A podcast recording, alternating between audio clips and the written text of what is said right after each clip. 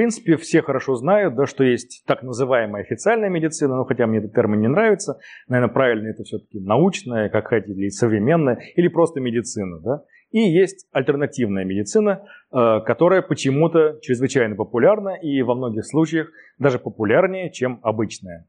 Для этого есть несколько вполне объективных причин. Во-первых, далеко не все врачи у нас заканчивали медицинские вузы, точнее так, они шли даже далеко не все по призванию. Во-первых, учились далеко не все хорошо, и то высшее образование, которое им давали, далеко не все взяли. Да? И врачи-троечники – это достаточно большая проблема, как, в принципе, троечники в любой другой специальности, да? Потому что в том же ракетостроении это приводит к падению ракет и так далее. То есть везде есть свои нюансы. В медицине эти нюансы лучше всего видны, потому что это та сфера, с которой сталкиваются абсолютно все, во-первых, и, во-вторых, потому что от нее зависит наше здоровье.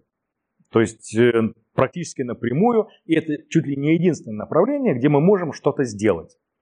Так вот, с точки зрения научной медицины, она выглядит менее привлекательно хотя бы потому, что она менее, скажем так, в ней меньше элемент шоу присутствует. Человеку хочется шоу. То есть, чтобы это было не просто «мы пошли к врачу», а чтобы это было красиво. Чтобы это был антураж, чтобы это была таинственность, может быть, какие-то ритуалы, может быть, какие-то, не знаю, предположим, там запахи специфические, музыка и так далее. То есть сейчас, когда достаточно распространена платная медицина, мы хотим за свои деньги получить максимум. И не только здоровье, а именно вот и с этой точки зрения. Альтернативщики с этой задачей справляются как нельзя лучше. То есть у них в основном все это завязано на элементы шоу. И они харизматичны, то есть у них есть свой естественный отбор, и, соответственно, большее количество денег, большее количество пациентов именно у тех, кто харизматичен, умеет привлекать, внушать и так далее. То есть там с этим попроще. Это первое. Второе. Законодательно обычный врач не имеет права врать пациенту, хотя в некоторых ситуациях очень хочется. Да? То есть хочется и припугнуть, предположим, некоторых. Хочется несколько преувеличить то, что у него есть, чтобы он следил за собой и так далее. То есть есть некоторые моменты, в которых, либо диагноз, скажем, не сообщать, так как он есть на самом деле в полном развернутом виде, потому что, опять же, в некоторых случаях видишь, что человек может очень плохо на него среагировать, например. Да? И поскольку психологические службы у нас развиты очень плохо, эту функцию берут на себя, соответственно, шарлатаны. И альтернативщики. Они работают именно как психологическая поддержка. И в некотором случае приходится даже мириться с их существованием именно в этом ключе. Поскольку у нас альтернативы, к сожалению, здоровые альтернативы в виде развитой психологической службы нет, а она требуется. Значит, мы не можем обманывать, то есть обычные врачи не могут, законодательно в том числе, поскольку есть такая концепция информированное согласие. То есть мы должны полностью все целиком пациенту объяснить, что у него будет от этой операции, что не будет, какие возможны побочные эффекты, причем все должны перечислить. Все это дается под роспись. Альтернативщику этого не требуется. К нему человек уже идет заранее, веря в него по полной программе. Никаких законодательных ограничений в этом смысле на альтернативщика не накладывается. Он может сам выбирать пациента, естественно.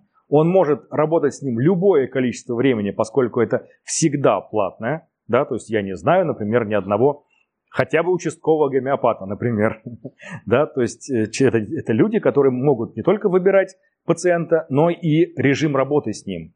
Соответственно, туда идут люди высоко мотивированные. Это, в принципе, говорят и сами альтернативщики, что в том числе это работает на это и ценник. Да? Потому что врачи у нас как бы воспринимаются как нечто бесплатное. И будьте добры, даже на те деньги, которые мы платим через налоги, если кто-то платит, то будьте добры выдать нам максимум всего, что вы можете делать. Здесь мы приходим и говорим, заберите наши деньги у альтернативщика и делайте с нами все, что вы захотите. В принципе, так и происходит, и почему-то для человека это как раз считается более привлекательным. Далее, альтернативщики всегда хорошо говорят. Это огромный плюс, потому что, к сожалению, не все врачи умеют говорить. так, как необходимо говорить с пациентом. Очень часто есть такая профдеформация, когда врач говорит на медицинском языке. К сожалению, так бывает. То есть он сыпет терминами, он не может их объяснить, то ли потому, что у него времени нет. Ну, действительно, да, если мы берем первичный прием, то там вполне ограниченные есть четкие критерии, сколько минут на том же первичном приеме тот же участковый терапевт может работать с первичным больным. Их очень немного. Ему нужно не только успеть посмотреть пациента, поставить диагноз, сделать назначение, но еще и сделать кучу записей. В том числе и бумажные журналы, их никто не отменял, в том числе и в электронные всякие и так далее. То есть у него работа, в основном бумажная.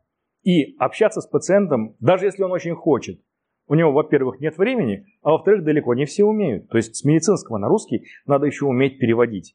И, собственно, именно по той причине появились медицинские журналисты, научные журналисты, которые этим и занимаются. Да? То есть мы берем на себя вот эту часть работы коллег, хотя бы потому, что в противном случае этим прекрасно владеют альтернативщики.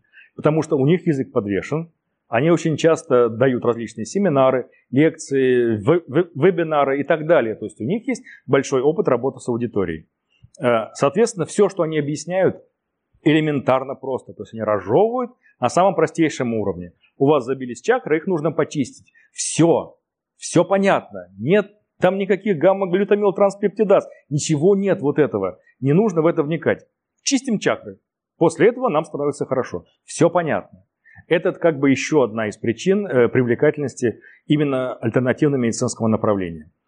Ну и еще одно, что альтернативщики дают иллюзию контроля над собой. Да? Потому что если нормальный врач все-таки пытается захватить контроль над пациентом, это нормально, да, то есть это нормальное желание. Мы хотим управлять этим процессом, который происходит внутри пациента, патологическим процессом, да, и для того, чтобы привести к выздоровлению, нам нужно в том числе управлять пациентом. Без этого никак. Я понимаю, что у нас как бы и меняется концепция и все остальное, и максимум самостоятельности, и пациент должен быть равноправным участником лечебного процесса, но, извините, все равно врач в этом процессе ведущий. Как ни крути. Альтернативщик может быть братом, сестрой, кем угодно. То есть он может быть на любой ноте, скажем так, с пациентом. Он может найти к нему ключ. Да, тут масса вариантов. Во-первых, потому что его методики не работают. Ему нужно как-то объяснять их с другой точки зрения. Это первое. И второе, у него достаточно много времени. Да, и он создает иллюзию того, что человек может сам управлять вот этим, скажем, самим процессом выздоровления. То есть вы можете провести там медитацию, вы можете настроить свой организм на выздоровление, вы можете использовать какие-то внутренние резервы, вы можете открыться для космической энергии, впитать ее и побороть болезнь. А здесь вас заставляют делать и не всегда приятные вещи. То есть, например, там, соблюдать диету, больше двигаться, принимать вот эти лекарства строго по часам и так далее. Здесь в этом плане гораздо легче в альтернативном. Думаю, что вот это как раз, наверное, основные причины, по которым альтернативное медицинское направление, оно более популярно среди массового, скажем так, пациента, чем научно-медицинское или официальное, как иногда называют.